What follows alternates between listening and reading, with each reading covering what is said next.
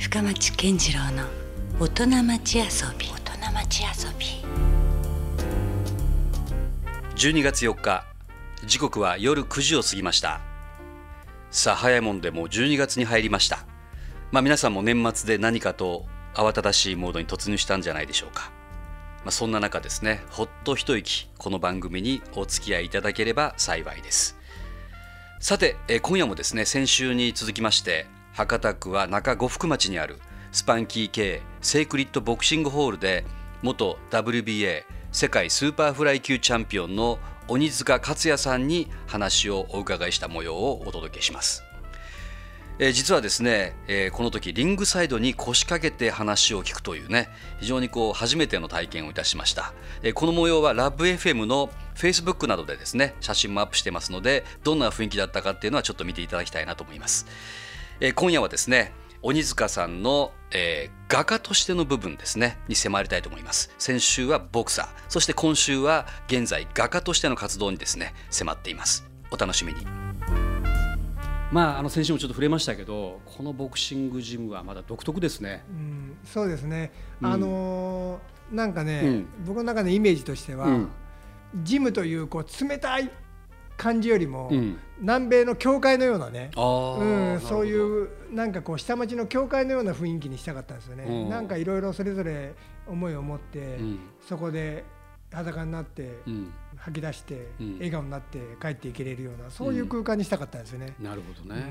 なんかそう殺伐としてないですよね全然ね、うん、そうですね。まあちょっと入り口は敷居が高くちょっと感じるかもしれないけど、中はやっぱそういうこうピンクっていうかこう体内にいるようなこうあったかさはコンクリートのむき出しの壁がね淡いピンク色で塗られてるんですよね、そんな自分は僕はいまだ知ってる限りではないですもんね。でまあいろんなこうまたちょっとそのアートにも通じていくような、まあ、デザインが施されていたり、まあ、DJ のターンテーブルがあったりという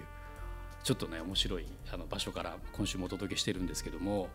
まあ、いわゆるこう引退をされるわけじゃないですか。うん、でそれからじゃあそのわどうしようこれから俺っていうそうですね。そこからだから、うん、まあいろんな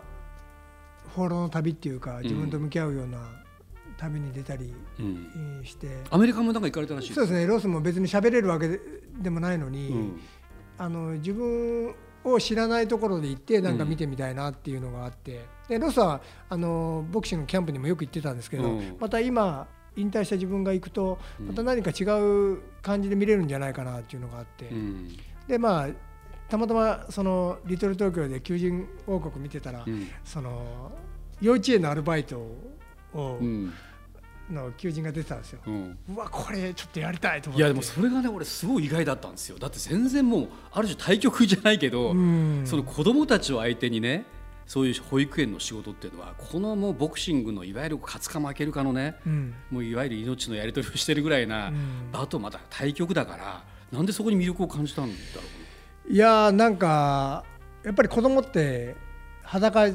じゃないですか、なんか変だし、自分の、うん。あの肩書きなんか全く関係ないしまたロスという土地もそうだしね、うん。全く知らんところで、自分の存在が何何なのかって関係ないところで、なんかいい鏡になってくれるんじゃないかな。何か気づかしてくれるんじゃないかな、自分自身を。直感ですかある意味、うん、そうです。わあちょややりたいっていう。もともと僕子供嫌いじゃないですよ。あそうなんですね、ただ、やっぱ現役の時とか先立ってるから、子供はもう僕の空気感じるだけでこう逃げたり 泣いたりしてて。えー、怖い人だってなんか子供ながら思うんでしょうね、やっぱねなんか違うっていうもう目が全然違うんでこう見る目が。こんな怖いことをしないのにもう空気感じただけで逃げていくような感じもあったんでただやっぱりトレーナーたちに言われてたのが、もう子供に泣かれなくなったらお前終わりだよって言われたこともあったんですよね。それぐらいやっぱりさっき、うん、その空気感じが出てたのかなと思って。でまあそういう自分もあって、うん、子供たちと接することできたら何か変わっていくんじゃない、うん、なんか気づくんじゃないかなと思って、うん、で面接に行って、じゃあ、あのー、今砂場を作ってるから、砂場を作る業務員的なアルバイトで、まあ、手伝ってくれるんだったらいいよみたいな感じで,、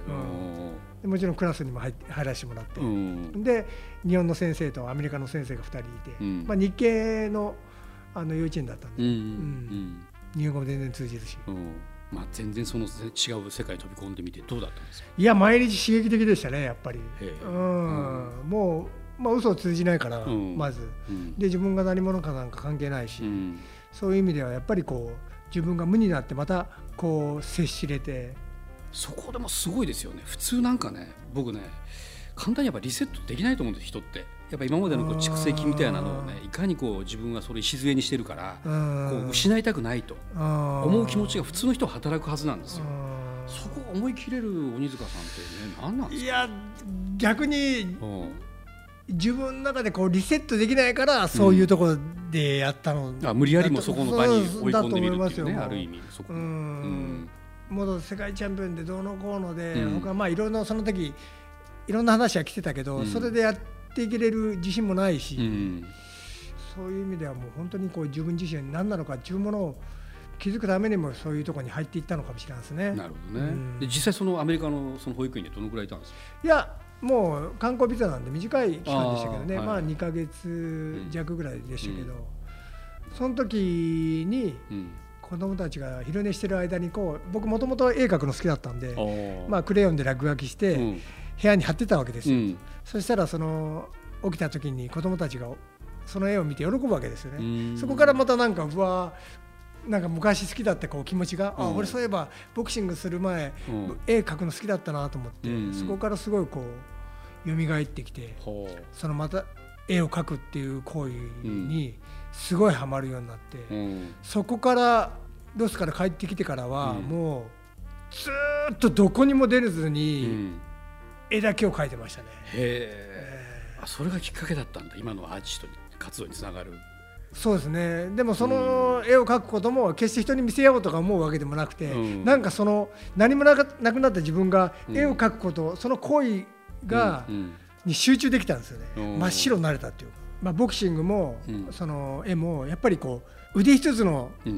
で表現できる世界じゃないですか。で、自分がどういう人間とか、じゃあ言ってみればボクサーでも、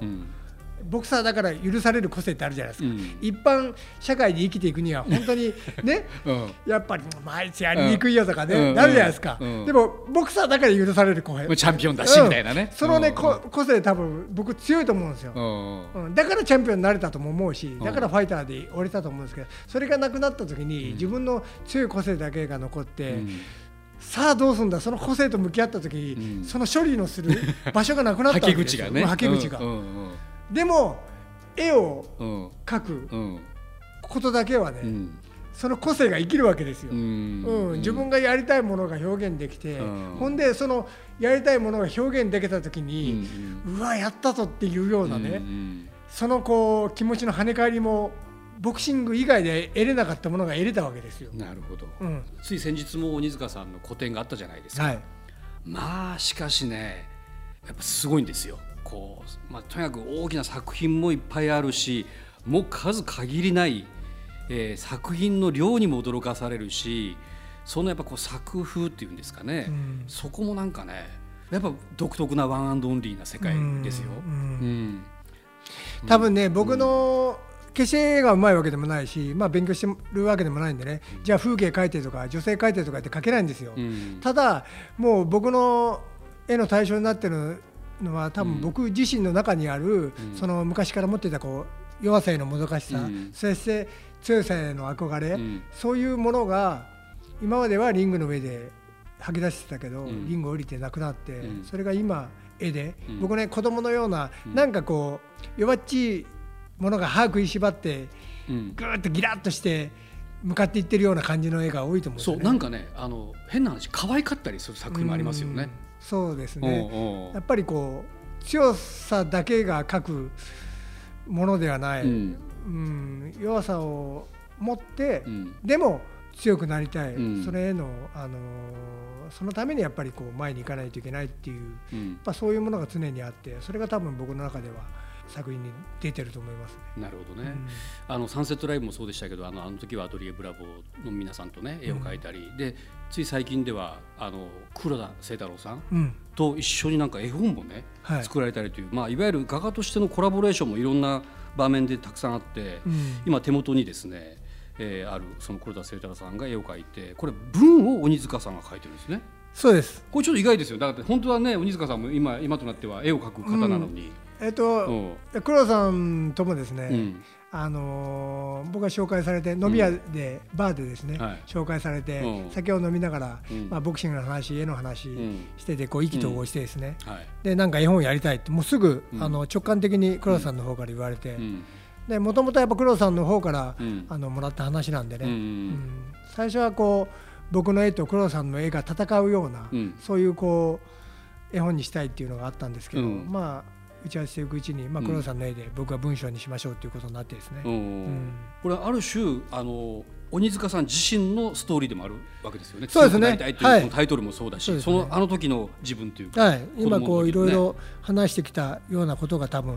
うん、まあ、あの流れであると思います。ね、はい、僕も僕はいつも一人ぼっちだった。体も小さいからみんなにじめられて殴られてばかりだったみたいなね。そういうような、うん、あこれは多分ご自身の原体験というかねそういうところもストーリーに入ってるのかなちょっと思ったりもしたんですけどね。うん、そうですね。やっぱり僕のこう感じてきた、あの強さとは、ね、腕力とかその拳の強さが強いと思ってやってきたけど実際に自分が強くなれたのかって思ったら強くなれた感じはないっていう、うん。まあ、そういうのも含めて、うん